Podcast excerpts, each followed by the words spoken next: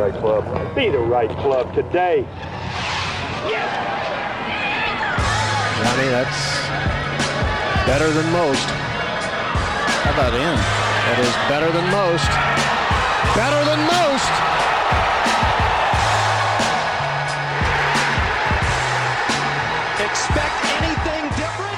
Ladies and gentlemen, welcome back to the No Laying Up podcast. Solly here, back in the studio on a Sunday night after a week off, sitting here with my guy, Neil Schuster, Mr. Icarito. Hello, Neil. Good evening, Sally. Live from the Kill House. It's uh, it's good to be with you. Good to be back on a Sunday night and calling in from the mountain time zone, all bundled up with a sweater on. It's getting cold out west up there in the mile high city. Big Randy. Hello, Mr. Big. Hello, guys. Thanks for having me on. I appreciate you taking my calls. Uh, happy to be here.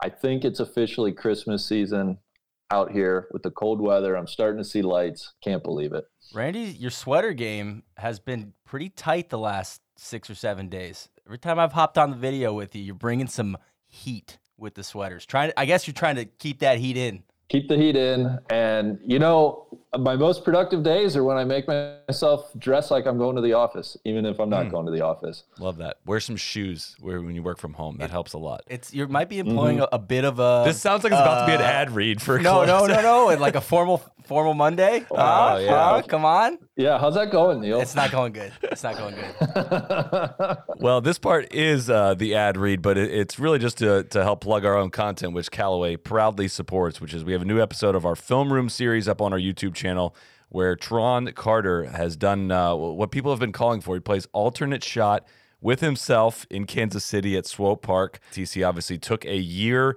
to play left-handed. This came, you know, he, he did this several months after his lefty experiment came to an end. Went back and forth with a whole righty and lefty golf bag with his whole Callaway setup. He played. I I, I don't really think I know, understand this. He plays the Chrome Soft as a lefty, but the Chrome Soft X as a righty. Had to decide what kind of ball he was going to play for it. He's trying to figure out how to manage the glove situation, which looked a lot looked very uncomfortable. Trying to figure out, you know, should he just on double gloves the whole day? He should have gone with two gloves. Don't the whole spoil too much if people haven't watched yet. That's true. or, he, or no gloves, but that's something I never would have considered. That's that's something you learn, you know, getting in the film room. also, the golf ball thing, the strategy went out the window pretty quick too. We were playing a Truvis by hole two or three, you know. So just to give you a little teaser of it's, it was not an easy assignment that TC took on there. But shout out to Callaway, of course, for their uh, support of the of the film room series. I know people have really, really enjoyed that. We appreciate you watching. Appreciate uh, them bringing it to you as well. And the Oh, big guy and I took him on in the, you know, I mean, we were You we took were him to task. We were trying to coach him up in the film room. I mean, there was some provocative stuff. I was pleasantly surprised with both the. It was very volatile, the highs and the lows. I'm impressed that Neil is in a position now to be a a uh, a consultant of some kind on course management and golf course strategy. I say that unsarcastically. We, we've learned the, the kid has grown up and learned some lessons. I do. It takes a while, but once I pick stuff up, I don't forget it. Okay, let that be a lesson to all of you. My favorite line I've heard is, "It all becomes very clear to me after the fact, like immediately after the fact." But and, and I want to qu- clarify that because I know that sounds super obvious, but I feel like there's a lot of people when they're not playing well, they say, "What am I doing? I don't Yeah. know what I'm doing. Like I, I can't figure it out." It's mo- for me. I would say most of the time it's, "God, I'm so stupid. Like I know exactly what I'm doing and it's wrong, and that's the problem." Hmm.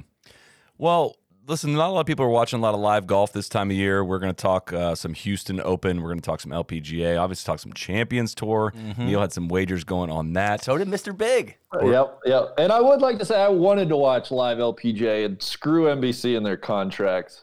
They're terrible. What? Oh, this is brand new information for me. What What was the issue here, Randy? I don't understand. They, they, they do such a great job week to week managing the fact that I they know. broadcast every professional golf event known to man and don't have enough channels to put it on. Like the best leaderboard of the year on the LPGA, and I think it's just coming on right now. Cool. Coverage, yeah. Or Well, don't spoil it for us Tape if that's the delay, yeah. Very salty. Anyway, sorry, Charlie.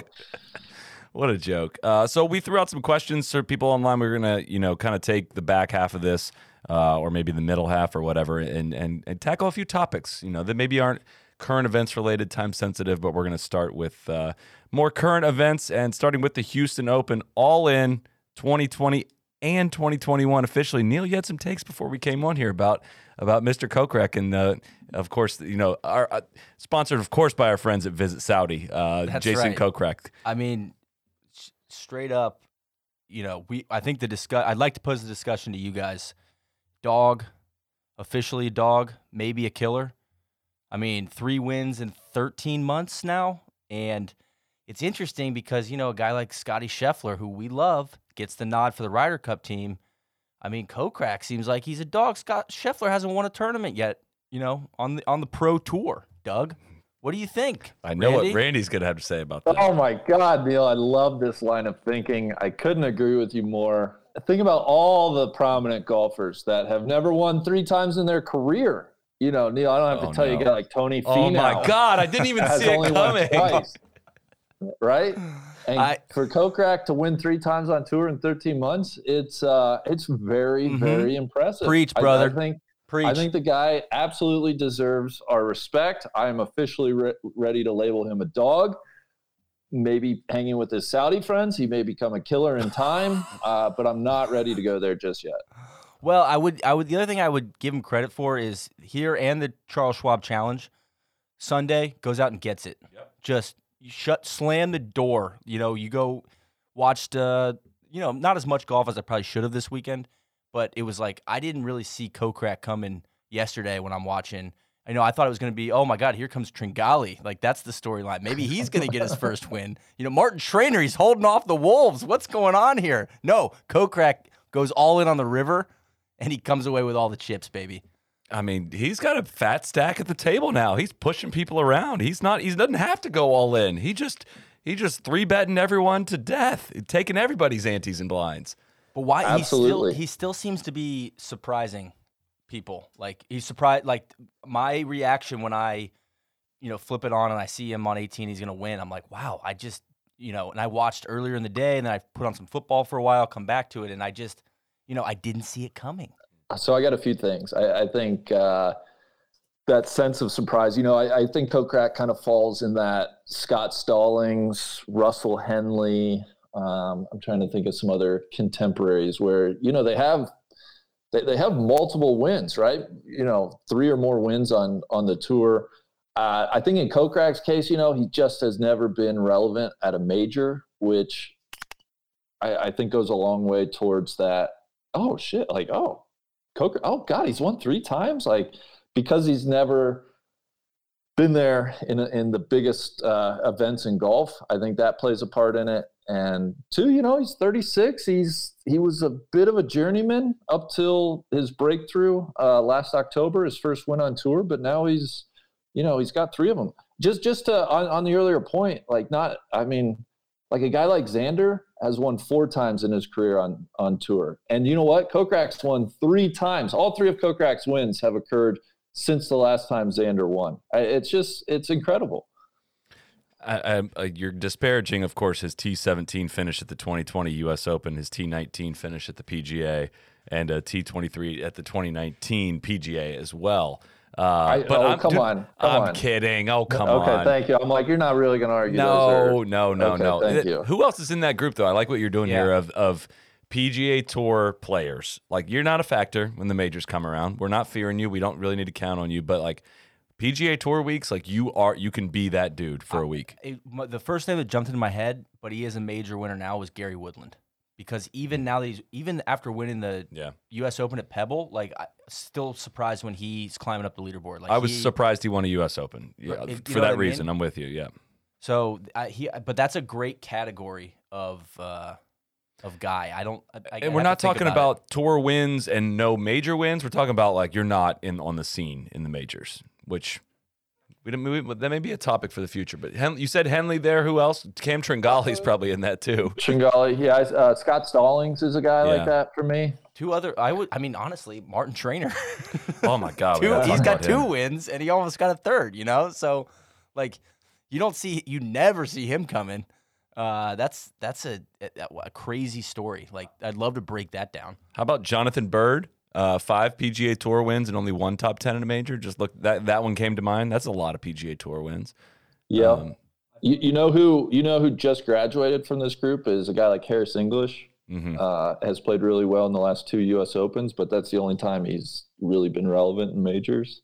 I would Um, I would throw he almost is kind of out of this league, but Daniel Berger and Sam Burns a little bit in this league, where it's like Sam Burns has won a couple times in the last twelve months, and every time he wins, we're like, God, look at you know. I remember you guys talking with Huber about the way he strikes it, the way he drives it, you know, the way he puts it. Like he's just he's you know like got only good things coming from that guy. He and Berger, you guys were comparing those two. But then I feel like when those guys win, it's always like, oh man, like we've been overlooking him for months. Like no one's talking about these guys. So hmm. I like yeah. Burns hasn't done anything yet in majors. Berger's got a couple. He had a couple top tens in 2021, but it hasn't really been a big part of the scene. So I'm, I'm Guys, we're we're overlooking maybe the guy, and I hope he's listening because I, I hope it just fuels him Oh, in 2022 it. and beyond. Max, yeah. It's Max. Yeah. Yeah. Max. I mean, Max has been a complete non-factor in majors. This, this is not untrue, Big Randy, but you're gonna have to bear the brunt. I- of I it. hate In- in- saying in that. you know what I hate would saying I that. would love to I hate saying I that. catching love would love to get Max in the film room. Big Randy coaching him up. Now you see right here. Now you see right here. You know he's just hanging out on the block, not doing much, just getting run over right here. Like what's this right here? What's this bullshit right here? You know, run that back, run that back. You think that's gonna work at Augusta? You know, and here he is again, just lollygagging a three putt up there. You know, he's not thinking about his lag putt. He's not thinking about his speed. Unbelievable. Yeah, I'm, I'm sure this will be a Mm, that's a popular idea. a popular uh, podcast topic on on uh, around the circuit when we uh, go to talk about Martin Trainer. But can I, can I do it? Can I just run through his recent run of events? Do you want to Oh, hear yes, it? please. Are you ready Yes. for this? Yes. Miscut, miscut, miscut, miscut, miscut, miscut, miscut, T58, miscut, miscut, miscut, miscut, miscut, miscut, miscut, miscut, miscut, T44, T56, miscut, miscut, miscut, miscut, WD, miscut, T47, miscut, miscut, miscut. Hold on, gotta scroll past the Shriners. Miscut, miscut, miscut, miscut, miscut, miscut, miscut, miscut, miscut, miscut, miscut, miscut. T47 at the Genesis. Miscut, miscut, miscut, miscut, miscut. 34th at the Sentry Tournament of Champions, which was last. Miscut, miscut, miscut, miscut. That's his OWGR page. Uh, And then what? T five. He had This week? T5 finish, which I, I honestly hated to see it. He bogeyed the last two holes, I believe. Did he bogey 18?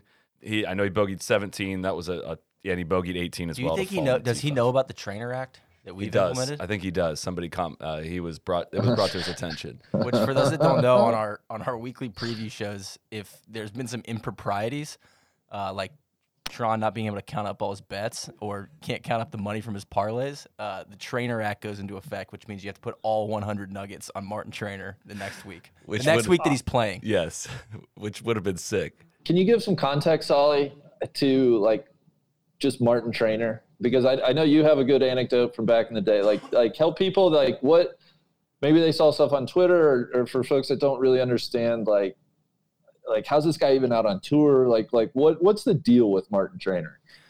I don't think I fully know, uh, but I know he won twice in 2018 on the web.com tour at the time. Now, of course, the Corn Ferry tour flips over into 2019 and wins the Puerto Rico Open by three shots. And I- I don't have like the Many people would say that's a curse, right? Now it's been It lifted. used- it used to I be. know it used to be. That, that was the best that was the best thing going in golf.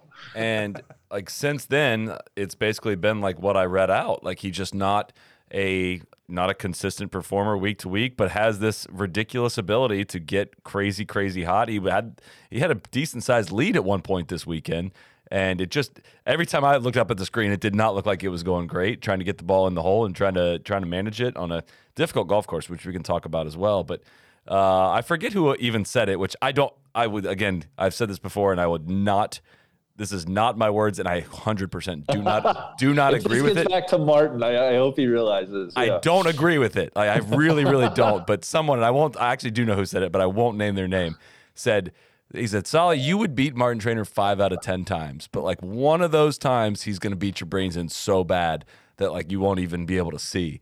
And I don't agree with that. But like his this thing is like he's not a good consistent performer week to week, but yet is totally capable of winning golf tournaments a bit against. I'm not gonna say the best in the world, but there's a lot of really good players in the field this week and played good enough almost to win. And so I, I want to be clear wild. that I have so much, so much respect for someone that can go.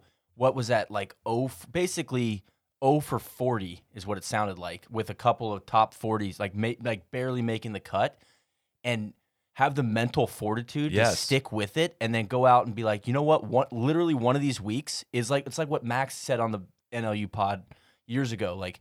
today is the day we set the course record. Yeah. Today today is the day. Like every day. No, it could be this week. We you just never know. I know that player's in there. Like I I can't even comprehend that. That's unbelievable. he's played 81 PGA Tour events. He's made the cut in 14 of them. God, that's oh my unreal. god, that's incredible. It's insane, and he won. It, this is his second career top 25 today this week.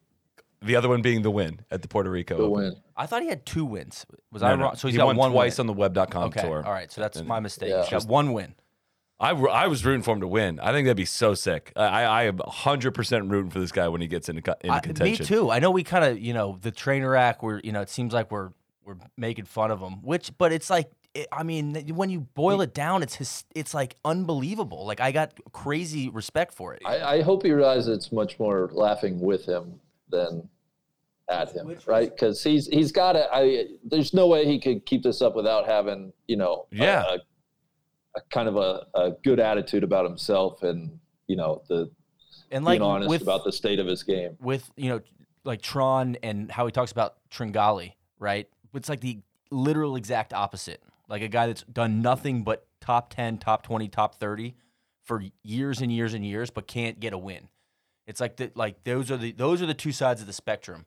And I was kind of rooting for a showdown down the stretch. And then guess what? Kokrak comes in and just he just He muscles murders people at the everybody. He just- I know, he just muscling executes people. them all. Unbelievable. Yeah, it's not very kind. Really wasn't very kind. No, I I'm with you 100%. I have uh, every time you read off one of those miscuts, remember there's a flight on the front end of that, a flight on the back end. There's arranging your hotel, there's arranging your room, there's practice rounds. There is like so much that goes into that week to week. And, like you got to sign up for that shit. There's not a dime. There's not a dime made. It's just money going out oh, all Hopefully he has some year. uh, off course earnings coming from sponsors and whatnot, you know. And and I just don't understand how you could like you know stay the course or knock it down because it's not like like you said tournament of champions 34th like dead last right? It's not like it's oh we're right there. We're you know as randy and i have been playing a lot of tennis it's not like he's losing in deuce right? I mean he's getting smoked on service games and he's getting broken. That's a tough scene I mean, he's made he's made less than hundred thousand dollars the last two years on tour. Twenty one, he had twenty eight starts and he made sixty thousand dollars. It's incredible. What a guy! I love stories like that. I That's know, I part got- of what makes pro golf such a special I'm, sport. I'm right there with you big guy He finished last in that tournament champions by eight as well. Like it wasn't like it's it's amazing. Like it really is amazing. But like that's the it- keep throwing shots at the board is like we'll we're gonna we're gonna talk to somebody later in the show when she calls in for like understanding the the probably somewhat thin line of like whether or not like trying to figure out whether or not I can do this out here and like oh a hundred percent I can. And actually how at times how thin that line can be uh and, and we, we will discuss that when she does call into the show here. It looks like it's going to be very soon here. Um and it, it's it's that's what's crazy is like you there's guys that I, that we know here in Jacksonville that are talking about hanging it up that like a few years ago were like a back nine away from getting their tour card and it's just it's it's crazy the volume of those guys so And, and yeah, just to tie bow on it, like any Martin Trainer is basically could be so many guys, right? But he, he got hot at the right moment. He put four rounds together. Like he, uh, all the mini tour guys we know are, I, I think, like capable of that in some way, and yet it just happened for Martin, you know, which. I, I don't. It's just fascinating. Hope he that- stays hot. I know it sucks that this like the fall's I about to come to an end now, but who knows? like all those guys dreaming it's like that's like martin trainers like that's that's kind of what they're they're hoping for it's like god just get get hot one week and then who knows what do you guys think of Memorial Park? Watching on TV. the first thing that jumped out to me was the size of the greens. I felt like they were showing a lot of par three shots, and there was just like massive pinnable areas, and like the par threes going from like it could be a 150 yard shot or a 190 yard shot. So I uh, I like to see the pros play, you know, something like that, which is I think that dictates a lot of strategy. I see guys in their yardage books kind of standing over shots for a little longer than you would expect them to. Just a little bit of lack of comfort, the firmness that it's played for each of the last two years, the short grass around the greens. I think it scores being as low as as high as they were this time around. I, I think it's a perfect, great fall event. It's taken advantage of some really good conditions in Houston, and I think it's a great addition to the tour the tour calendar. And it would be great if they were playing more uh, Texas events in this time of year. I know. You know, well, like- it just it, it does suck though that like no one's watching, no one's paying attention. It is True, but the golf courses feel like this is when they're they are totally primed down there in Texas instead of when they're you know playing them before the Masters and it's just a it's it's a you know slop fest. Hundred percent. Um, uh, before we get to our guest, who I believe is waiting in the green room here, football fans, if you are not, uh, it, it- hopefully you are ready to score some free bets now. You can bet when you bet on any NFL game this week with DraftKings Sportsbook, an official sports betting partner of the NFL. New customers who bet just one dollar on either team to score can win hundred dollars in free bets. When a team scores, you score, and if Sportsbook isn't available in your state yet, DraftKings does not leave you empty-handed. Everyone can play for huge cash prizes all season long with DraftKings daily fantasy sports contests. DraftKings is giving all new customers a free shot at millions of dollars in total prizes with their first deposit. So, download the top rated DraftKings Sportsbook app now. Use promo code NLU. Bet $1 on either team to score and win $100 in free bets if they score.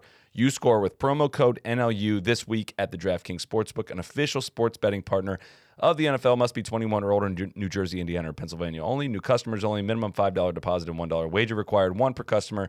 Restrictions apply. See DraftKings.com slash sportsbook for details. Gambling problem? Call 1-800-GAMBLER. So let's bring back in uh, bring bring in our guest here for a second here because we have something to celebrate on this podcast. Uh, we have watched agonizingly for weeks and weeks and weeks, if not months, refreshing our phones every week, checking scores, and that is Lauren Coughlin, now officially an LPGA Tour member for the next year. Lauren, welcome to the podcast. How how are we celebrating tonight? Um, I just had dinner with my grandmother and my sister. Um, Hell yeah. So, yeah, my sis, my sister was in town just visiting my grandmother. She lives like an hour, twenty minutes south of where the tournament was, and so my sister had never seen me play golf before in person. Really? So yeah, she's like not much of a golfer at all. Like pretty much like doesn't want anything to do with it. But she came out to support today, so it was awesome. Yeah, we just had dinner and gonna have some more drinks probably when I get when I get back in the house. some more drinks. I like that. That means Yeah. there's been some drinks, uh, you Yeah, know, consumed. What did Grandma say? Oh, grandma, of course, was super happy. Um, I mean, she's in on it, but not too much. Uh, my grandfather was the big, was you know the one that got me in golf. He passed away three years ago, so he was really like the main one. But she, she keeps it on in, in his legacy, and but she's not a golfer either. So she she just knows like the bare minimum. Well, for for the listeners that aren't familiar with your story or your background or, or any of this or why why we care so much as well, tell us a little bit about you know your your journey in professional golf and uh, and and how big of a of relief and why your smile is so big on your face right now that we can see. Um, yeah, so I graduated University of Virginia in 2016. Went to Q school that year. Got status on Symetra Tour for 2017. Um, only made a few cuts. Really didn't play good. Um, wanted to quit. Didn't quit. Um, went to Q school. Got my card for LPGA that year. And then kind of the similar thing. Didn't really play great at all in 2018, my rookie year on LPGA. Um, only made four cuts, only made twelve thousand dollars, and I kind of really hit rock bottom towards the end of that year. Like, really only went to Q school because I had already paid for it, and so I was like, well, I kind of can't really. I already paid for it, so I can't get my money back, so I'll go again, and kind of again was like, if I don't get LPGA status, like I'm I'm I'm done, and ended up getting status again at Q Series the first year they had it and have kind of been p- conditional ever since for LPGA. And then I started conditional again this year. Played a few Symetra events just kind of get ready. A few Monday qualifiers didn't get through, but got in, got into Hawaii, and then made the cut there, which kind of reshuffled me for the rest of the year. And so I've been playing LPGA since about May, but I just kind of ran out of starts towards the end of the year. I mean, I was really playing really, really good golf, and I really truly believe that I just, if I just got one more opportunity, I would get it done. And so, you know, came and had a blast with you guys this past weekend at the NIT. you had more. You took, And you took then- more than that. Yeah, away. I see the jackets in the back of this video shot that we It could is, see. really yeah, is. it's right there. it's right back there. Um, but yeah, and then yeah, just didn't even see the golf course um, on Sunday, getting ready for the practice round for the Monday. Just told Caddy John just kind of tell me where to hit it, and I'll hit it. And so he kind of went and walked it. I was just kind of more just getting used to the greens, and just hit a few balls just to make sure.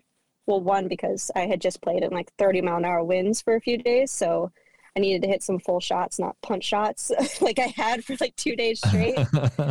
and um, yeah, just kind of told me where to go and where where you want me to hit it, I'll hit it there. And then I did, and I started making some putts and ended up shooting, made like a 30 footer on 17 to get to three under and win win the Monday. And then again, similar thing. I only played nine holes on Tuesday because pretty you know the Monday takes a lot out of you mentally and not not really physically but mentally more than anything.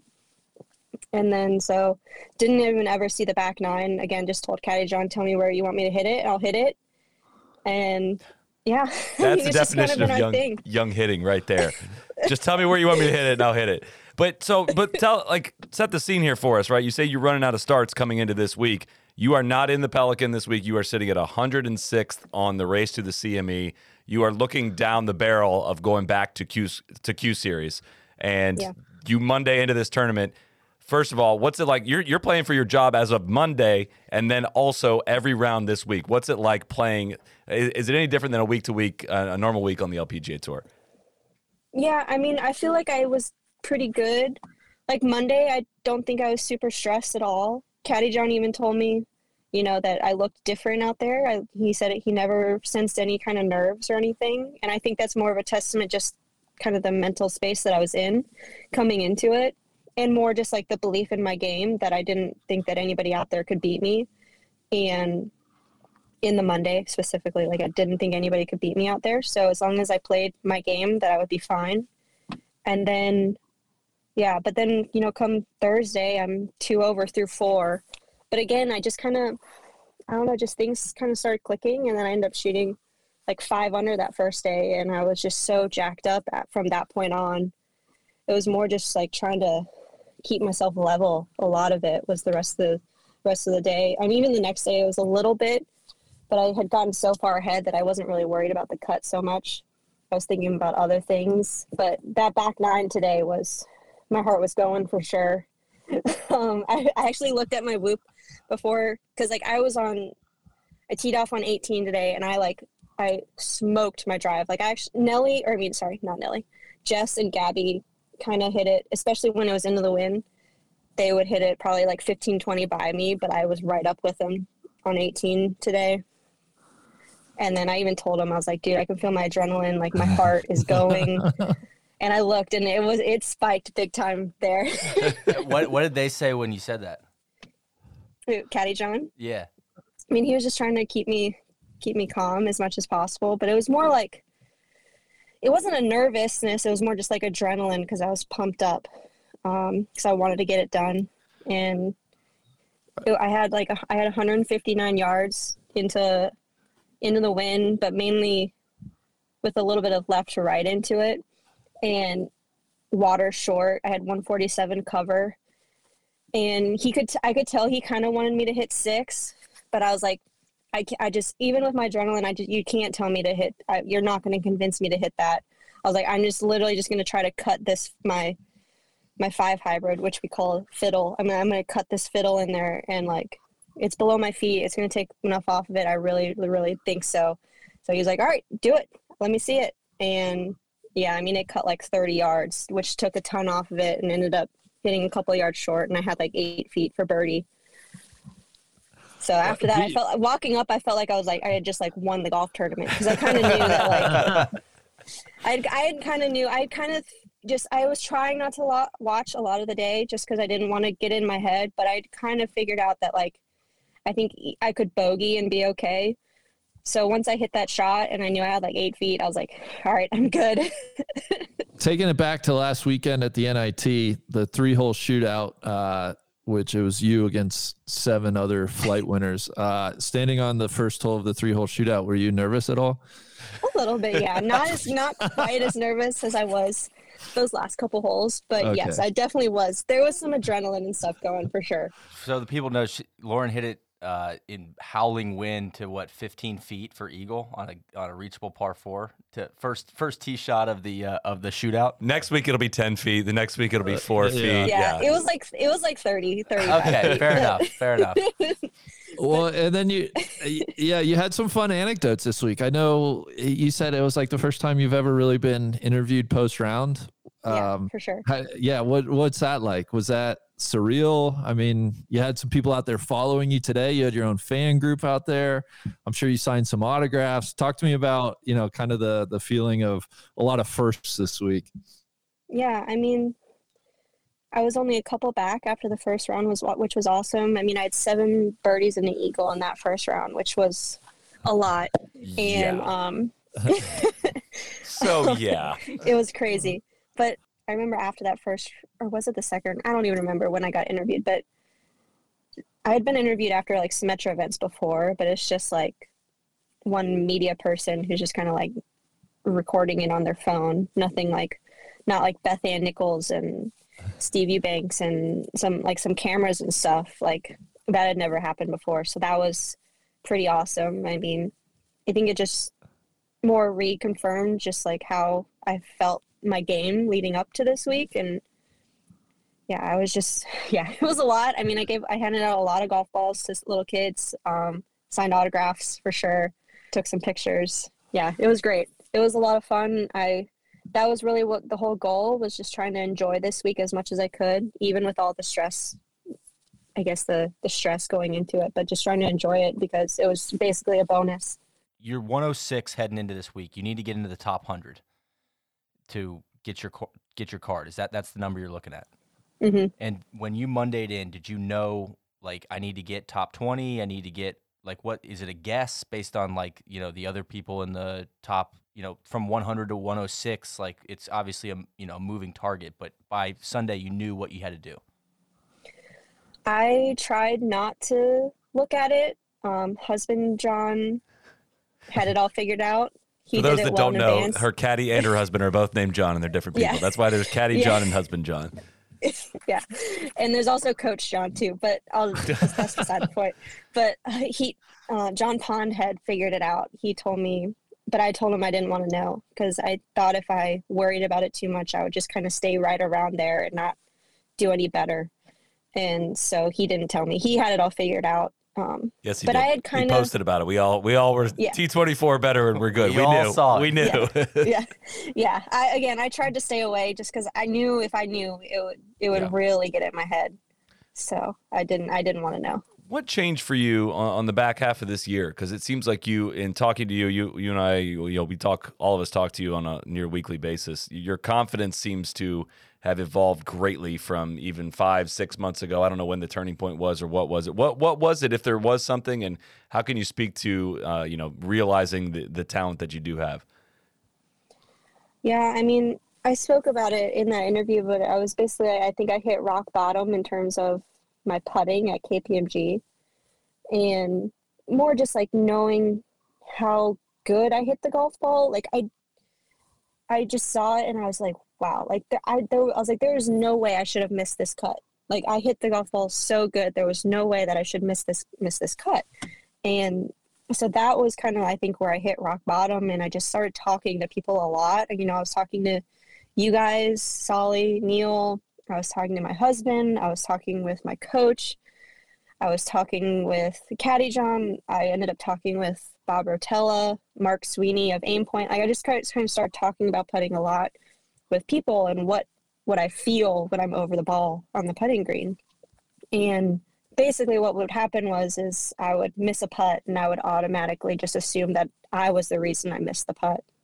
I would automatically think, oh, I pulled it, I pushed it, you know, I hit it too hard, I didn't read it good, like whatever. I would automatically assume it was something I did. And so when you do that, like I could have hit a perfect putt and it just hit something.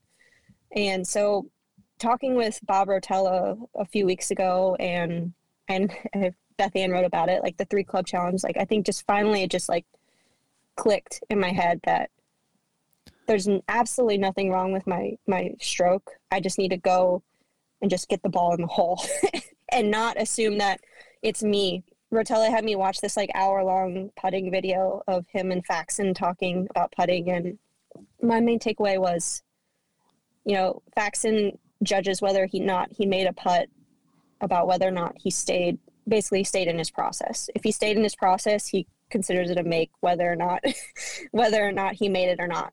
And so I think I kind of just took that over a little bit and I stopped really like picking a point on where I was aiming and more just feeling it, aiming more just aiming, firing on based on feel. And all of a sudden they started to go in at home. And I went and played a fun round with some friends and I shot like six under. And then I saw it happen in some more at the NIT, you know, like because it was still like a tournament round for me. And so seeing it go in in like a tournament round just kind of really reinforced that it was working and then it happened again at the Monday. And so I just kind of just kept seeing more and more and more stuff of where of confirming of what I was doing was right.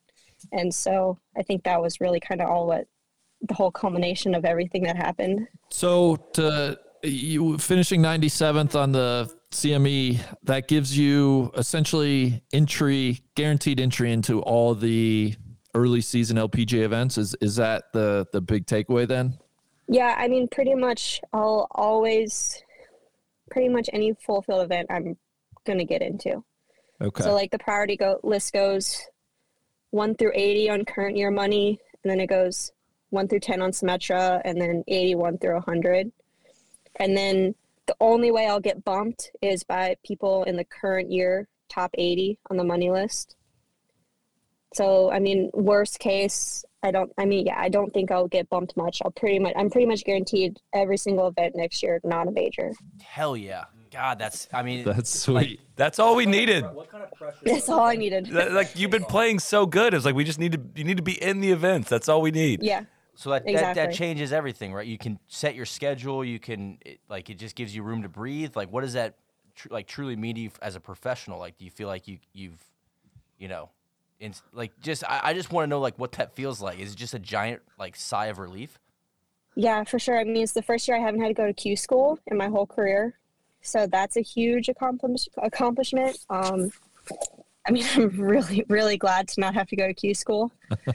uh, I mean, I think I was talking with my parents and they were like, well, your final, like your final, the final round today was basically like Q school for me. Is really what it ended up. Instead of having to go do eight days of it, I only had to do a day of it or the, this week pretty much. I'd say starting Monday you were in Q in Q school. Yeah. Really, you're playing for your job for five straight rounds.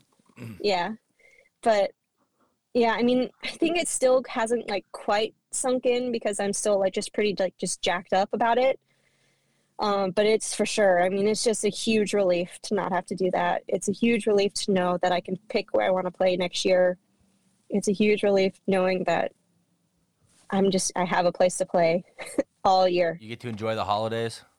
yes yes i don't have to go the first second week of december down to alabama Yeah. Any, uh, any I, I know you said majors accepting. Any events that you have not played in on the LPGA tour that you're particularly looking forward to? Um, I did play like a full year back in 2018, my rookie year. Um, Okay. Again, minus the majors. Um, I really would like to get in the ANA or the now Chevron. I haven't played in that. I know it's a major, but Mm-hmm. um, I'm excited to play LA again. I really like Wilshire Country Club. Um, I'm really excited to play there. Uh, I'm hoping I can, you know, do well enough and get into Vegas. That would be sick for the match play. But those are the main ones. I mean, all of the majors. I haven't played a British or a Scottish. Scottish would be sick to be able to get in that. Would mm. be really cool. We might have to make a trip out of that that if that does come to fruition. So yeah, I mean, I don't want to put any pressure on you either, Lauren, but you know that new event in Cincinnati, I, I better see Oh you wow, in Cincinnati I'll 100% next be year. there. I'll 100% be there. Okay, all right. Awesome. Well, on behalf of all of us here, thank you for making the No Laying Up hit Young Hitters program very proud. We're extremely excited for you. We can't wait to see what's next. This is just a stepping stone because we know what you're capable of, and uh, truly can't wait to see you just ball strike that tour to death next year. So, Oh, I'm Lauren, so excited. Could not be happier for you. Yes. Congratulations. This is like truly awesome. Made made Thank the, you, guys. Like the it's highlight of the year, month, whatever you want to call it. It's great stuff. Thank you guys so much, and thanks for having me on. And First time on the congrats big, the big again. pod. Congrats on winning the NIT. as well, the big yeah. All right. You know, you know, I, I put the jacket on this morning just for good vibes before I went to the. That's why it's in the car. she drove right. to the course in it. I love it. Oh, that's great. All right, Lauren, take care. We'll see you soon. Thank you guys. There it was, the winner of the Pelican uh, this week on the LPGA Tour, Lauren Coughlin. There she in Our, is. in our minds, but uh, The, hit, the hitters are hitting. Uh, hitters are big hitting. time. God, are that- hitting. I mean, truly, it- Randy, you were quoted in Beth Ann's piece. You know, I feel, now I kind of know what it, what it feels like to be a parent. I mean, like I kind of, you know, that was I, that that kind of spoke to my soul as a not as not a parent. I mean, I'm refreshing all day. Carson's like, "Why are you on your phone?" I'm like, "I'm looking at the LPGA leaderboard. Back off." I was playing in a tournament, refreshing it. She made two bogeys. I was I was dying. I couldn't take it, but I know. um, Ugh. no, uh, that is very. On on the Pelican note, how much of the uh, the Pelican were you guys able to catch? Well, on the on the live stream there, big. Oh, Well, I, I was able to honestly between the live stream on, on our message board, the refuge folks were. It was a very lively live thread with tons of updates. Uh, I was following along on Twitter. I was trying to get. I was refreshing the leaderboard. I was trying to get information from as many sources as possible. It was a hell of a tournament. Uh, I know Lauren was kind of number one. Her her story number one in our minds, but um, tons on the line, and it came down to it four way playoffs, some theatrics at the end. It, it was that's what I mean. It's just a shame that it just wasn't on live on Golf Channel because it it was such a good event with like pretty much all the marquee players in contention. And So I, I asked, like, I feel lucky that I have you guys. I hit the Slack channel, like, serious question, like, am I able to watch the LPGA? Like, what? Like, cause, cause I, I was on a bike ride. I came back. I was like, I'm basically, you know, I guess I could search for it, you know, but it's like, it just sucks. Like, if if you're just an, you know, casual fan, you're like, oh, I want to check in on this. You have to, you have to do the work to find it, to log in, to get a stream, to whatever. It's just a lot of friction, and that's tough. yeah, It's not great. I, I wasn't able to catch it until really the 17th hole today, and then I look up and Nelly Korda makes a triple bogey on 17 from the middle of the fairway. She missed a gimme uh, after, and Lexi Thompson had a four foot par putt maybe on 17 to to hold it to keep a two shot lead going into 18. Nelly has now fallen two behind Lexi, and there's a, another group at 17 under. Lexi, you know, hits a, a okay second shot into 18. It's a great lag putt up to about four feet. Again, has a four footer to win the tournament. Doesn't sniff the hole. Nelly drills a drive, drills a seven iron in there, drains the birdie putt. Now we have a four way playoff with Nelly Korda, Lydia Ko, Seyoung Kim, and Lexi. They all go play all major winners, four all major, major, winners. Seyoung Kim and Lydia Ko had both chipped up decently close on 18. And Lexi has a five footer. You know, she's in tight. She's got five feet, maybe six feet for birdie. Nelly's got the same putt she had in in regulation. Drains it again, and Lexi this time doesn't hit the hole again uh, on the left side. It just like I, I don't. I, I I'm pretty indifferent to Lexi. I don't root for her. I don't root against her. And man, it just feels like this happens so freaking often with her. It's it's painful. It I, it makes me uncomfortable to watch. She's for sure got some demons. Uh, we saw it at the U.S. Open, at Olympic. It's one of those things where, hon- honestly, it makes it compelling, but almost in a car crash kind of way. Like you, you, you just can't take your eyes off of it. I, I don't know what's next for, her, but she just obviously doesn't look comfortable, you know, over short putts, especially when they really matter. I, uh, I, I, Randy, I got do some you- do you know I can help anything her about out. that? Yeah, I was gonna say. I was gonna say if she if she wants to come out to Denver, I could I could kind of walk her through what helped me at least. But Which is uh, what? it- Explain to the people. well, for me, I, I first of all, you just got to admit it, right? I, I think when I started to embrace, like, you know, I I suck, like I really have a problem here. uh, and then you can begin searching for answers. And for me, it settled on a, a variation of the claw grip, and you know, I, I don't. And are you still doing putter, but I the I mental think miss? I'm better. No, that was that was kind of That was a phase. okay. yeah, that was that was like beta testing. You know, we we had to go through that to to get out the other side. Um, it- yeah, I I don't envy her. You know, I, I think she's got a face that she's got a problem. Hopefully, I, the only way you're gonna fix it is you you have to radically change things, and it will be interesting. You know what her putting stroke looks like next year. She she needs the paddles, huh? She's got to shock the uh, shock the system. She's got to shock the system. That's exactly right. So, so a lot of people ask me about this is not even an ad about the Truvis, the soccer ball balls that I love to use. Like, what do you like about them? I'm like, well, I like them because I putt really well with them. It helped me learn how to read putts. It helped me blah blah blah. So n- when I putt poorly with it, I feel like an idiot. Okay, like I feel I'm like, oh yeah, because I putt really good, and then you miss four foot, you're like, well, okay, that feels dumb. That's how I feel with Lexi with the glove while you're putting. Like it's not mm, working, right? yeah. So why are we still wearing the glove?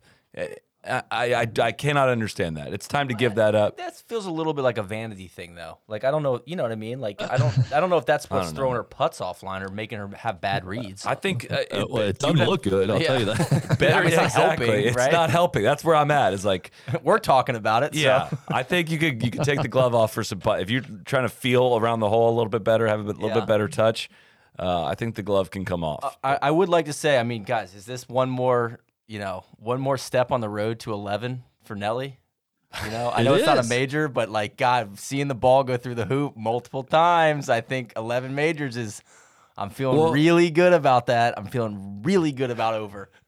And that's what I was going to say. You know, this win for Nelly does a few things. Like it's obviously anytime you win it's a big deal, but she jumps back ahead in the player of the year race, which on on the LPGA, um, the the each year's winner of the player of the year award gets one Hall of Fame point. Their their Hall of Fame is total merit based. You have to accrue 27 points. So it's a it's a big deal. Um, she's 10 points up on Jin Young Ko. Essentially, Jin Young Ko has to finish first or second next week at the Tour Championship just to have a chance. Uh, and, you know, Nelly, depending on where she finishes, could take away that chance. So it, it fourth win of the year, plus a ma- you know a major in there, plus the Olympic gold medal. It's it's the coming out party for Nelly that everybody was waiting for. Let's go, baby. Yeah, Neil, to your point, I think we go to work on 11 starting Next next, year. stop is 11, man. Fast forward. I, I truly love it. Like, I hope that this, this, uh, what you call it a bit if you want, lasts for the next decade. I, I this is my have favorite. to. It's gonna be. This is a great storyline for me to just keep doing NLU in perpetuity until Nelly gets to 11, and then then I'm hanging it up. I'm retiring. I'm going into a different field. Throw the Richard Nixon, you know, peace Hundred signs. and- percent. Like, guys, yeah. I'm sorry. I'm just gonna. I'm gonna phase myself out here.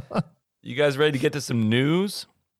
Sure. I know this news that uh, just you should you guys should have seen how excited Randy was for this. He cannot wait to plop down in front of the television and watch uh, something that the PGA Tour has announced very vaguely, uh, or hasn't announced. Excuse me, an exclusive from Golf Week, and of course it comes from Eamon Lynch, the guy, the hardest working man, hardest working scoop getter in golf.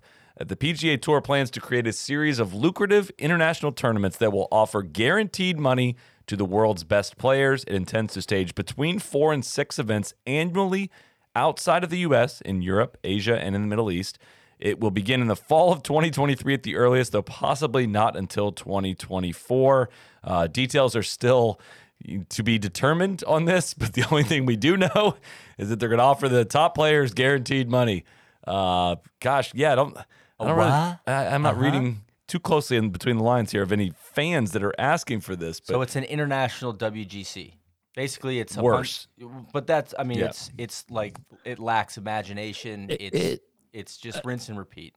Uh, no, it's just it's pure like panic and reaction to what the PGL and the Saudi league are are doing. I is what it reads like to me. Is like, oh god, we got a problem. Uh, yeah, oh yeah, no, we're gonna do a series. Yeah, yeah. Uh, when's it gonna start? Uh, yeah, let's say fall 23 at the earliest. Who could say at this point? You know, uh, a lot of moving pieces. Uh, yeah, just is like, oh my god, they they are. It, feels like to me that the tour has like painted themselves into a corner almost with, you know, you got your marquee players that obviously feel like they deserve and want more money. And there's no built in apparatus as of right now to like get them that money. Golf has been merit based forever and ever. And so we're kind of seeing on the fly these outside groups plus the tour all trying to figure it out as they go along. Um, I don't have a lot of confidence in the tour coming up with great ideas. I mean, I f- figure if they, the, the group that's kind of gotten them to this point isn't going to be the ones to miraculously save the day. I, I think it would take some really fresh leadership, outside ideas, minds. Uh, but we'll see. I don't know. What do you guys, Solly? What, what I mean, what do you make of this? I mean, you pretty much nailed it. I once thought all right, at minimum, the PGL threat, and this is before the Saudi League even came, you know, even to into existence, or I don't know if it does exist. I don't know. I'm super confused. I once thought, like, all right, you know what? At minimum, this is really going to drive things to change on the PGA Tour, and we're going to reap the benefits from it. And I am off that bandwagon now because I think it. And even listen to we did an interview with Justin Thomas this past week. You know, he he had the line in the in the interview saying something about it's about making the product better and it's just like crystal clear now, and it should have been clear, and it, has been semi clear to me for quite some time that we have very different images of what the product means. Because for the players, the product means that paper. And uh, for at no point, no one is talking about making this sport more entertaining to watch on television. No one's talking about that. It's all about funneling money to these top players. And if anything, and from what I'm hearing about what's going on in the television contract world and the developments, you know, the tour are going to be taking over the broadcast, but that's going to at least take a couple years for that to come into existence. The new broadcast deal with all the money going up, Golf Channel cutting costs, all this stuff. It's it's truly only going to get worse. And like all of the all of the bitching and complaining we've done over the past five years is just like falling on totally deaf ears. And it's the television product is. But if you boil I'm it, defeated. If you boil it down, no cut events is their answer to rewarding the top players right? Are those inherently guaranteed money? It's not even no cut. Well, guaranteed like, money. Are those a bad idea? Like, let's. I want to boil it down to like the like maybe like root units. Is that a bad idea, or is it just because the broadcast remains the same? They're not any more exciting than they should be. Like, if you change the broadcast, would that be a better vehicle for golf fans? I, I think that's the only change in vehicle that, that can re- unless you Yeah. start going to really interesting Royal Melbourne style golf courses. The only way to, to do this is like a, a true investment in like presenting it in a way that doesn't make you want to blow, your- blow your brains out. Like I'm serious. Like you can't sit there and watch. I can't sit there and watch that many commercials. Like there's no Yeah. golf that there's almost no golf that's worth that.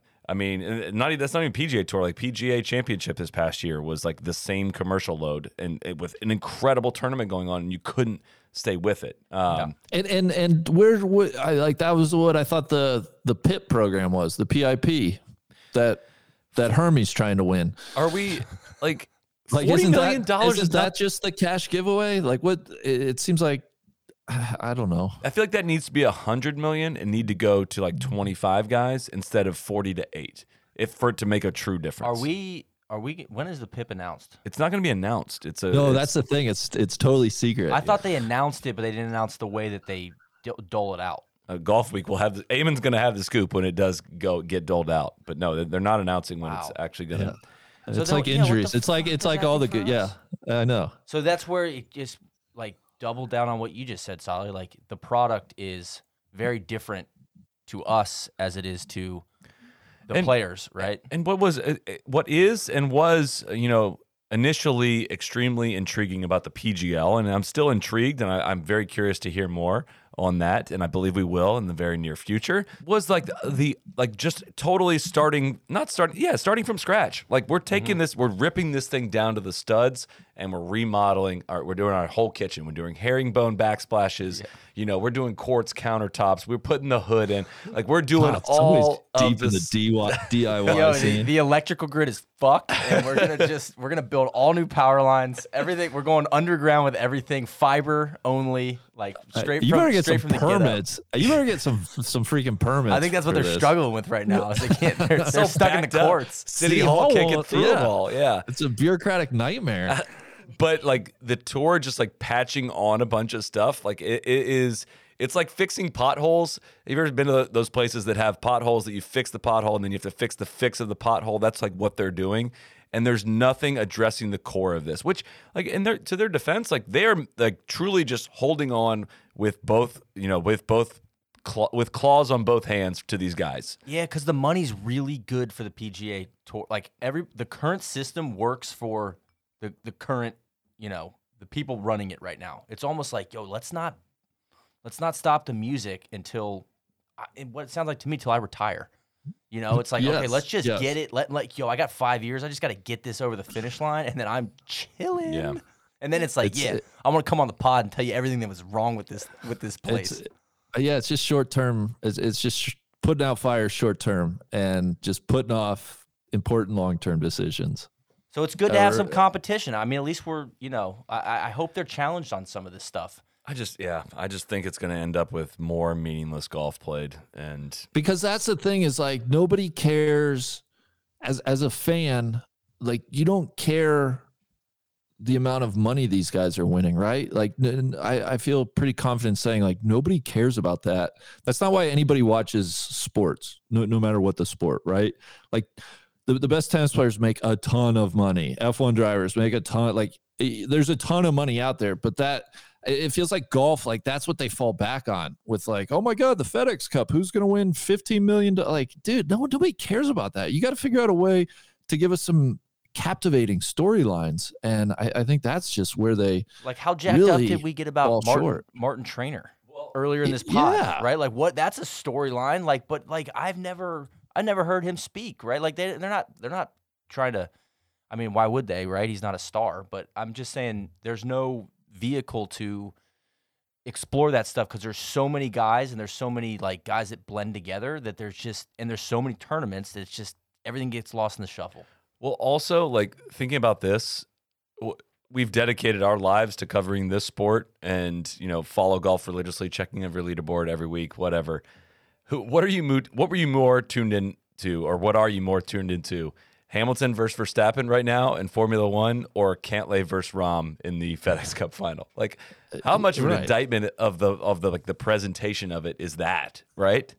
I mean, exactly And no that's exactly right because they they can't they can't paint that picture why i should care right, I, I i i have a hard time maybe putting it in words but at the end of the day it's like you, you got to tell me why i should care whether patrick cantlay or jon Rahm wins this thing beyond just like how big of a check they get to cash And I think part Uh, of that problem is that the story is too complicated, right? Like in F, like the F1 example, it's very clear. It's like, yo, there's 10 teams, there's two drivers each, and these are the two top teams. Like all the other stuff with F1 is very complicated. How much money each car is worth, and like there's a lot of stuff in there that I don't get. But it's like, okay, we've got these two drivers. It's these two teams. This is it. out of the twenty, and I Out know the- all twenty. Yeah, I know all the 20, but I know that these are the two top guys. Whereas with like the FedEx, for example, you don't even know how the points are calculated, right? So it's like I don't know that majors are worth more. I don't know like season long. Oh, we got the super season. I need a real big win. How big is that win? Like what you know, there's just there's like it's over it's over complicated. So that, you know, the story's not any good.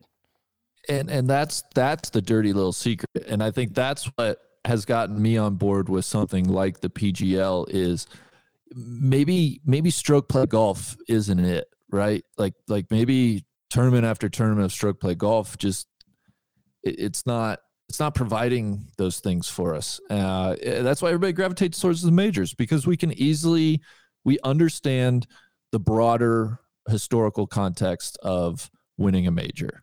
Uh, and week to week a 72 hole 72 hole stroke play event it, it just it, it it it just doesn't matter that much anymore No.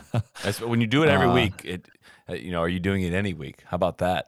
Put that on a so t-shirt. if you if if you create teams You and you happen. play a bunch of match play and all of a sudden you got rivalries it's like man does that seem more interesting or just keep going along playing 72 hole stroke play events it's More it's to come crazy on that. man Let's work a i know it in. just Let's work a question in as it relates to this. Who we got uh, from from at uh, at Kutch underscore T.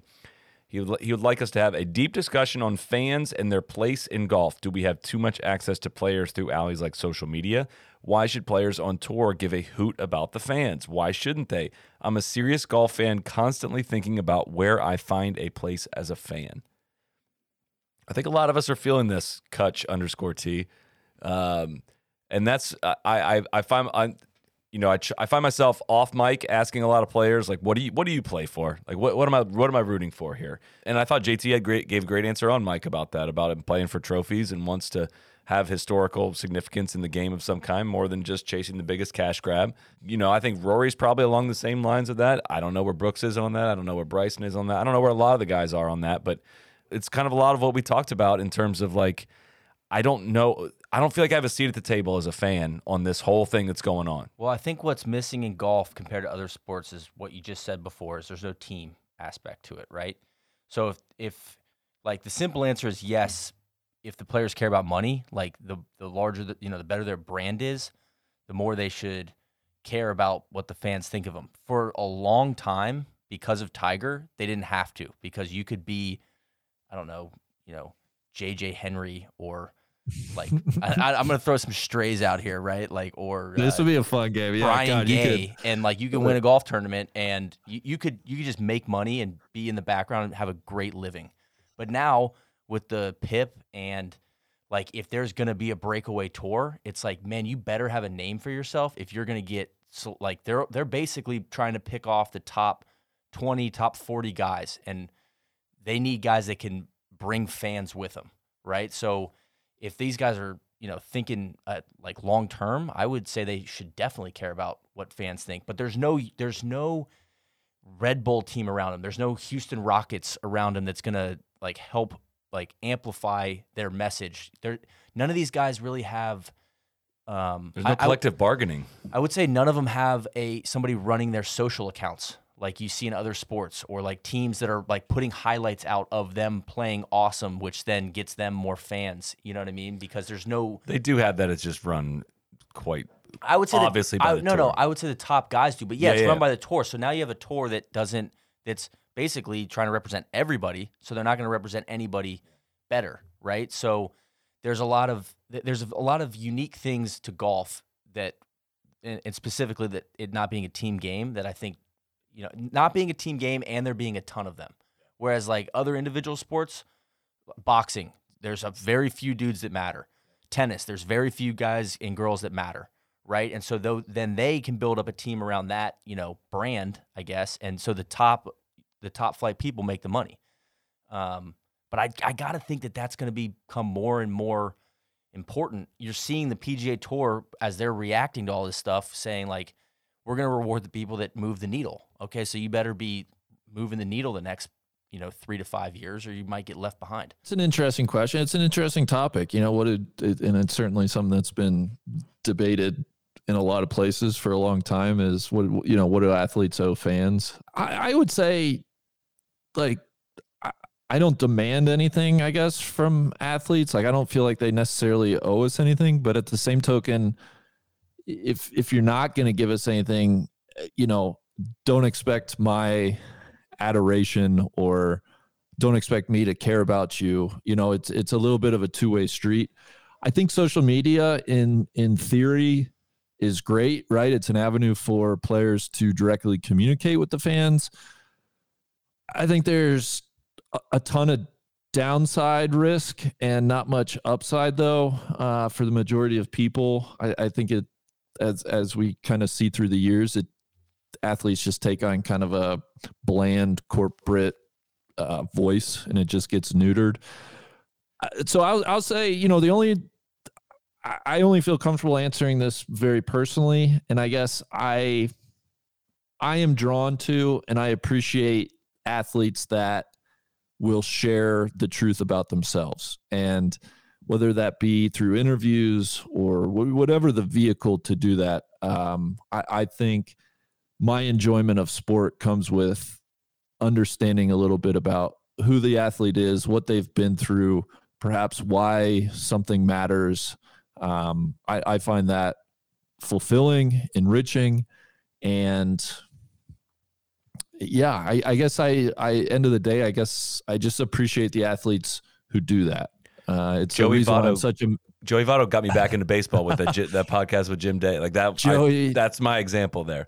Joey Votto is like my favorite athlete of all time for that reason. Uh, honestly, and I I know I say this a lot, but like Phil Mickelson is that way for me. Love him or hate him, I think he's interesting. I think he gives you something. So I it's it's really interesting. I but I don't think athletes. I, you know, one place I went with this was the whole like, what do they owe talking to reporters? You know, that's that's sort of a, a hot topic right now. Um, like part of me it is kind of part of their job i think to to speak to their performance right in uh, upon conclusion of the events but I, I don't really think they owe us a ton I, I think the smart ones kind of understand and maybe for egotistical purposes but the the people that get it kind of give you uh, they, they give you some of themselves which is great I, I, you brought up something that I missed there, Randy, which is there is a lot of downside in the social media, right? There's, you know, people could get they get got. There's there's a you know the canceling is nigh, right? So I'm sure that's weighing heavily on some of these guys. But I, I would bring up in golf, similar to Votto, I think would be Cantlay, a guy that on paper on TV looks as boring as they come, as mm-hmm. monotonous and just mm-hmm. like no Yeah, no that's a- thank you. But yeah. then whenever and so he's able to kind of fly under the radar and i'm sure in his mind he's like cool i'm just gonna like win tournaments and make a ton of money and i don't really care but then at the ryder cup it's like they ask him a question and it's like holy shit mm-hmm. man like that is a So thoughtful. super Yeah. interesting answer He was thoughtful in the Yes. podcast. He was great. and you just you think about yeah a, a tour like a pgl where there's only 40 guys and he can't fly under the radar. And it's like yeah if you ask him directly he's like the perfect witness. Like well you didn't ask me. Like i got a lot to say but just nobody nobody asked me the question. It's like if he like you know had they didn't have as many guys to talk to it'd be like cool. Uh, now you're gonna Yeah. hear a lot more from a guy like this and you're gonna like learn to appreciate him. You're, you're gonna have a reason to root for him On, uh, let's keep going with some questions here because we got some good ones here from at Neeler Knows. This might be your uh, burner account, Neil. But uh, what should a golf channel actually look like? Randy, I'm gonna throw it to you first.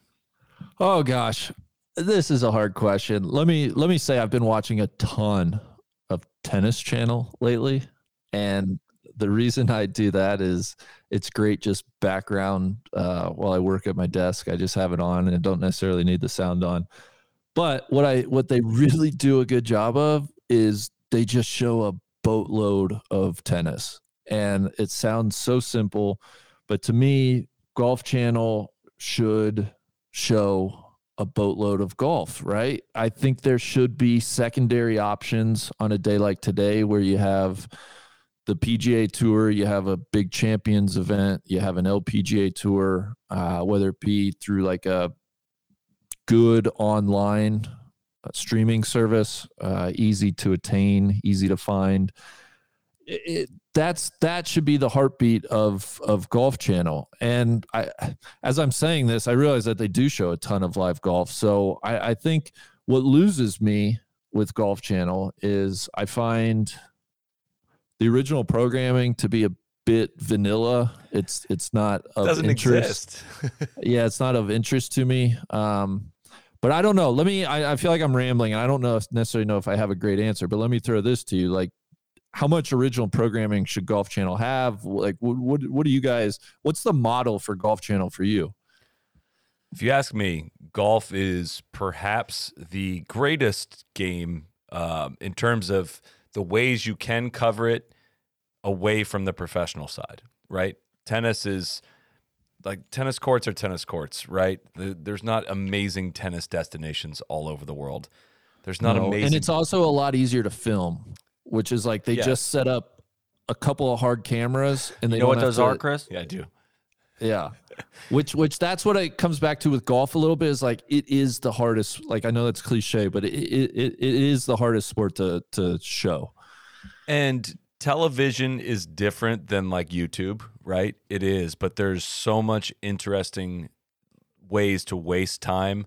Not waste time; it's very valuable. Please, please continue to watch our videos. But there's an interesting way to experience golf online that the television is not giving you, right? Like there's so much original programming that is just done by Uh, you know, people that like uh, I'm not taking full credit from this. There's many, many, many, many video outlets for golf on there, but like, why do I have to go online to see people covering resorts or golf courses or random places that are under the radar?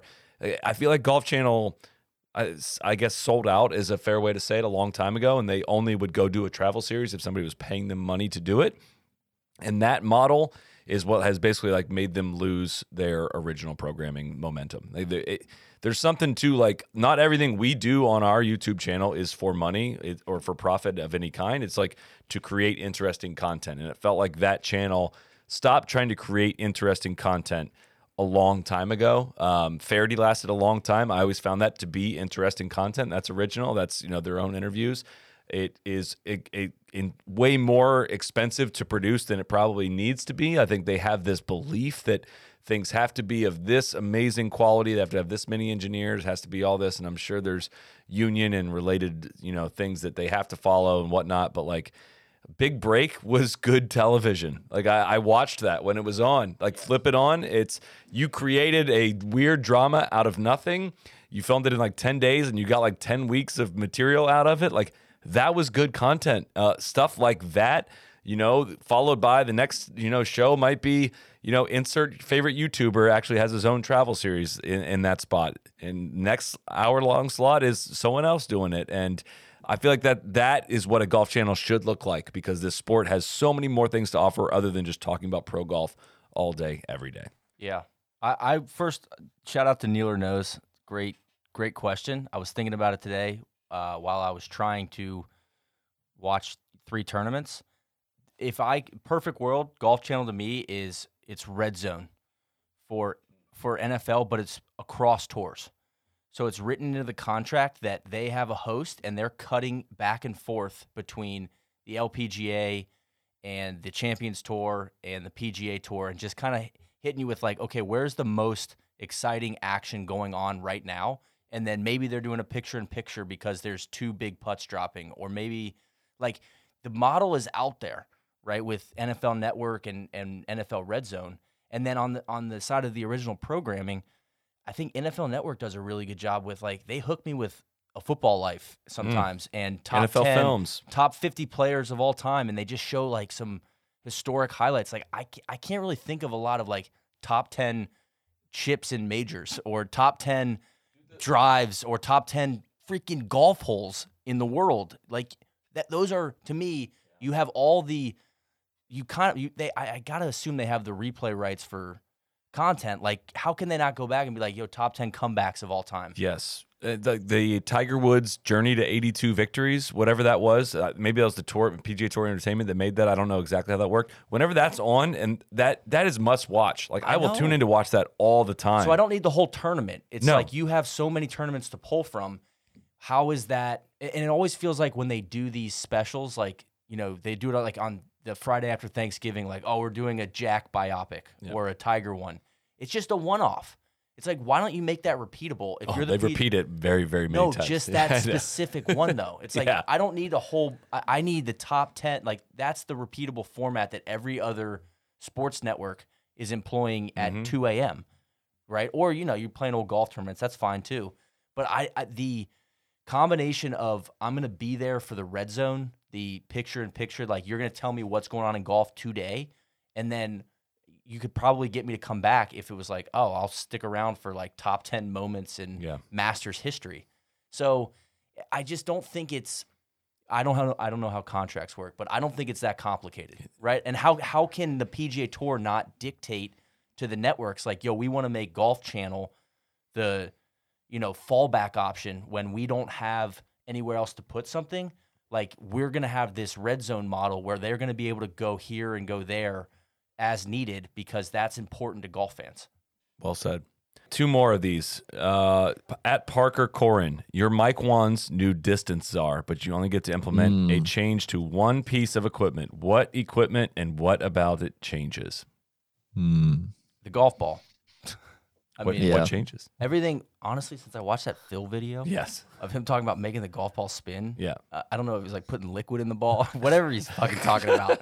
I have never been the same. It's like, yeah, I don't care how far the ball goes as long as it goes offline. And if you turn the driver into back into one of the hardest clubs in the bag to hit, then I am like I'm happy, right? And if if somebody can master the art of hitting it long and straight with a ball that spins, then I'm uh, sign me up for that. Yeah, I hate to say same, but that's that's exactly what I would do. Go back to the ball. What was it, like the Tour Balata right before the first Pro V one, right? That spun a lot. You could shape it.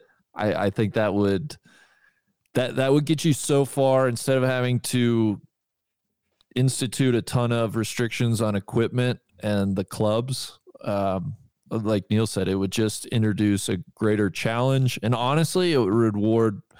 You know, we would see guys. I, I think I think it would show a much more uh, broader set of skills from guys being able to really shape the ball, curve it, and and work it. and take spin off on wedges and and all these shots Yeah. that just aren't that required much. I, just for the sake of a different answer, I'll say let's cut the driver head size. 360 cc's is plenty. Mm, I like that one too. I mean, there's just the the reason why Bryson's able to wail on the ball as hard as he wants. JT, all these dudes that swing it and and and just whip it hard with little fear is the miss hits are too good. And the the reason why 1997 Masters was so intriguing was Tiger was hitting this sweet spots that were the size of a dime and like an eighth of an inch off from that was giving you an entirely different result, which is not what happens currently with the, with current equipment. So Yeah. uh, last one of these we'll get to uh, at Federated Soft. He says major predictions for 2022. I hadn't thought about this until he sent this in. Mm. Like that question, I added that one in there. We know who's going to win uh, the Masters, of course. Or do you guys want to take any other picks for the Uh, Masters? Rory. Spieth. So Rory. Rory's my Masters pick. I like it. Yep. I think I, I just I feel I feel good about it. I want to root for it. I'm going on record. I think Rory's going to win the Masters. He's going to do it. Taste it, Randy. Big. Yeah, Spieth. I think Spieth might win seven majors of next year. Spieth is going to win the Masters. He's going to win the Masters twice next year. Uh, Rahm for Southern Hills for me. Um, and then the Are you US saying Phil's not going to defend? I've got Rahm for Southern Hills for U.S. Open. No, no, That's sorry, PGA. PGA. I have Sam Burns at the PGA. at the PGA. I feel like Sam Burns is a PGA winner right now. It just feels like a place where you get super hot. Uh, I don't. it I seems don't- like love par that. fours are a big deal out there. Driving the ball, he, he feels like a a dude that's gonna win in you know Oklahoma. Sign me up for Sam Burns. Probably, I would check the DraftKings sportsbook if I were you for odds on that because they're probably pretty good. Yeah. that's pretty pretty good play. Uh, I'm going Rahm for that, and then Koepka at the U.S. Open, and Louis Oosthuizen at the Old Course again. Ooh, okay. Uh, Randy, who you got it at the PGA? Um, I I don't know. Come on, give us something. I mean, I mean, I'm trying to even think who would be like a fun winner. Um, you can't say lefty. Southern Hills. Yeah, I, I it might be a Spieth Slam next year. I think he might win all four. Okay. I wish people could see the little look that Randy gives off into the distance when he comes up with something especially quirky to say. Who'd you pick for the U.S. Open? I picked uh, uh, Br- Koepka. Koepka. I've got I've got Rahm. Oh, the US Open? No, okay, no, sorry. You know Back who I'm back. forgetting about is uh Morikawa's going to win somewhere. Mm. Love him. Mm. So let's put Neil. I'll put him as the winner at uh, Southern Hills. Okay. And then U.S. Open at the Country Club. Uh, gosh, Solly, what's the course fit like? Honestly, I don't know yet. Okay, been uh, we'll redesigned. take- Come on, Randy. yeah, we'll take. Uh, you guys think Victor's gonna win one next year? Interesting. Uh, Probably not a U.S. Open for him, but uh, No, I don't have him in my picks. You know what would be fun is like you can literally pick any four dudes. Like you got to pick four. It can be in any order though. We each pick four for the majors, and like whoever wins the most out of that group, that could be a fun little bet. We a pool we could do next year. Okay. I'll say that out loud now. We should we should go for that. yeah, who's? I mean, yeah, honestly, like Rahm. I think I'll Rahm pick repeats. Rahm for the U.S. Open. And then I've got Spieth for Old course. the old course. I I, think that, that. fits Oh, yeah. because it just seems like a Spiethy kind of win Mm. at a historic place, and I, I like his uh, his magic around the old course. God, I'll take Bryson at the old course. I, Just that's, as I- that's the only other way I was going to go with that. Damn, people, bullying the, the- golf the- course. God, the Scottish will lose their mind. That, that's kind of He'll fun be- to he'll root be- for. Yeah, I know. He'll be 30 under. It just totally desecrates the speaking place. of Bryson, I do. I want to apologize again. I played in a Hickory tournament like two weeks ago, and I got dominated by some fire ants. Dominated, and my my legs are like I can't get the bites to go away. I mean, it's a serious like if truly dangerous animals. I think we were not fair to him on the, on the fire ant stuff. So I just want to get that out there. Other tour related. Well, related. hold on, news- players. We didn't we didn't do the fifth major. Oh no, no, no, we're not Oh. doing that. I got course. Rahm to win the fifth major. Mm, okay. Um, I think Morikawa's going to win one of those very soon. That's a good pick. yeah. too. That seems like it should should work. Randy, who do you got for the players? Give me. uh Do Kokrak, you won't. You won't Yeah. do it. I, I I I think our beautiful boy Max might win a big one next Love year. Put me down for Max at the players. Okay. News that I thought we broke several uh, like a month ago that uh, just came out this week officially, of course, from Eamon Lynch at Golfweek. Uh, Rory McIlroy splits with Pete Cowan, returns to longtime. What do you- uh, what do you know about that? Didn't you have that? What yeah, do you know you have that a about that? while ago? I mean, we E- we Eamon tweeted it. breaks it. I'd, uh, that's a that's a solid Eh, scoop. It was it was it was not on the most firm footing. I, I was a little soft on my wording. I said, based on my understanding, I, I don't believe they're working together anymore. It sounds like it's. I, I'm just very confused on the whole relationship because when I put that out there, Pete Cowan, you know, was reached via text and said, yes, we are still working together, and yet, you know, my very good sources related to this were saying that they haven't worked together since the Ryder Cup, and it's going to be just Rory and Michael Bannon now. This was maybe a little bit more of a COVID situation than it was even a, a swing, a coaching change situation because Michael Bannon was not able to be out there as much on tour and whatnot. Um, anyways, he said, Rory said, yes, Michael and I are back working together. I've always had a relationship with Pete, and I'll ask for his input if I feel needed, but now it's Michael and me. So, Well, Um, Cowan's got a little bit of an out here because as an investor going forward, he can always say that he's working with players that he's not working with. yes. And so, if they're those- paying him winnings going on an ongoing basis, then uh, he's he's he can say, yeah, you know, I'm a, I'm a uh, I'm, I'm definitely working. I'm an advisor. Well, for those that aren't familiar, Cowan has a thing with his players, and that you are he, he's paid by, I believe, four percent of top tens of, of. It's the only way that his players pay him, and but you got to either do that. Like basically, if you want to break up with him and not be coached by him, you got to chip him off uh, in some way, an undisclosed way. I don't know what it is, uh, or else you can never come back. And so I don't know if Rory is, has to chip him off as a regarded. I don't know what he was paying him as a as a percentage of winnings or any of that. I truly don't understand their relationship. Uh, there's so much weird coaching stuff that I feel like has happened in the past couple years with Butch Harmon and Spieth and Cameron McCormick when that was way over overstated what was going on there. Um, so I don't know. It seems weird, but it seems like Rory is is back to just being the, the, the trying to get back to being the dude that he was with Michael Bannon, and uh, And that's why he's going to win the Masters. Why? Yes. Uh, God, if he wins the Masters, he might he might not lose a major again. I, I would take him for the next twenty. Over as soon as he gets one, 10 and a he's going to start rolling downhill. eleven majors for Rory. What's he got right now? Five, He's got four. four. He's had four since 2014. Ah, man, I don't know. He's no Nelly, that's for sure. Any thoughts? Do you on guys the, think? Go ahead. Do you guys think Phil has another tease at the U.S. Oh, Open? come Ever? on. Come on, he's got to have one more run. I'm out only him. Come do- on, I'm only come doing on. that so I could have one more dismissive comment no, at you. we about need Phil. to hope, Randy, that uh, that Phil just keeps beating up on the olds, and we can keep cashing tickets. That's on, right, on baby. The Champions Tour, big win in the desert for Lefty. Randy and I Plus- were on him this week, plus three fifty, Plus easiest money. winner tickets. I Hell mean, they were handing that money out, baby. Let's go. It's wild seeing Phil play like Kirk Triplett and like and realize they're playing in the same sporting event. Any thoughts on the European Tour changing their name to the DP World Tour? I mean, all the DP jokes have been made this past Sure, week, so we sure, don't need sure. to chime in some there. some some really X-rated ones too that I was For not sure. expecting. Yeah. The, uh, all I'd say is similar to what Randy said about the PGA Tour. It feels like a very reactive move to say like, oh, uh, the Saudis are taking over the Asian Tour. Well, no, we're the World Tour. Like we called it first, uh, or shortly thereafter, and everybody's. It's just everybody's reacting right now. All all tours are reacting to each other. It's a total standoff. It, it it has been a world tour for a long time. It's never uh, it has not been the European tour for quite some some time. It didn't make sense to be called that, so I get it.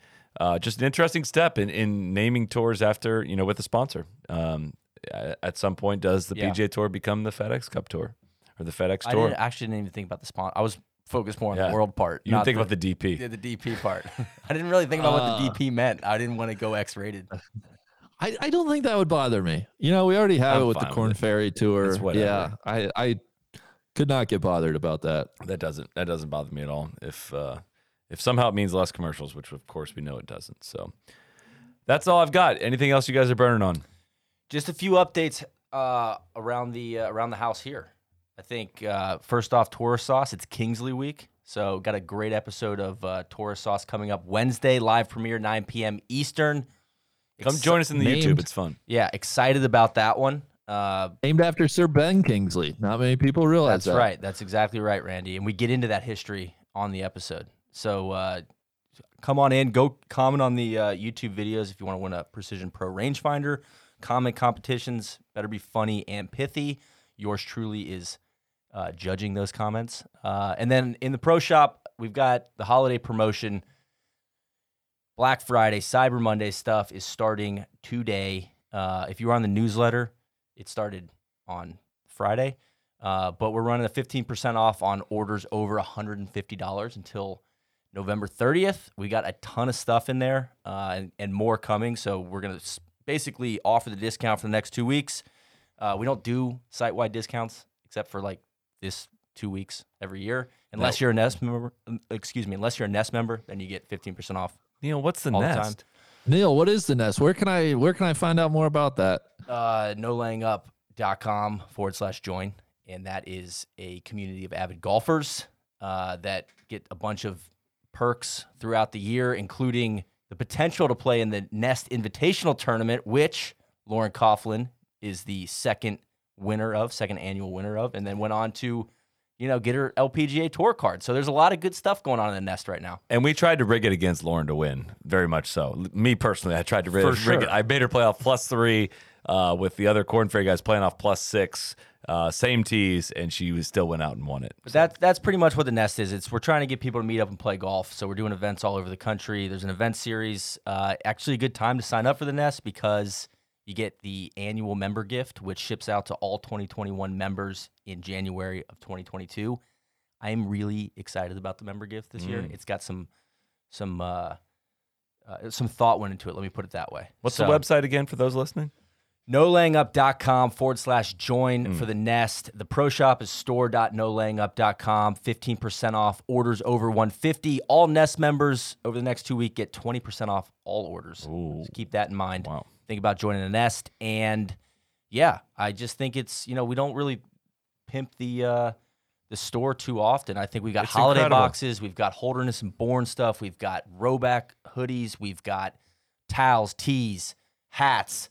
I mean, Randy, what don't we have in there, man? Honestly, I it's it's uh, unbelievable. And I, you know what? I put, I've been putting a lot of work into it with Ben and Tron the last like two, three weeks, making sure we're ready to go for the holidays. So if you're looking for a gift for a golfer, think about a small shop. We appreciate the support, and uh, yeah, let's uh, let's go, uh, let's go launch them.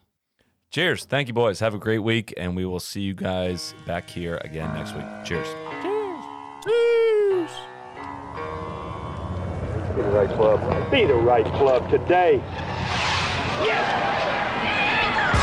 Johnny, that's better than most.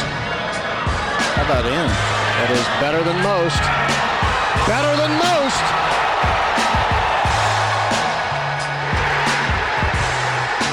Expect anything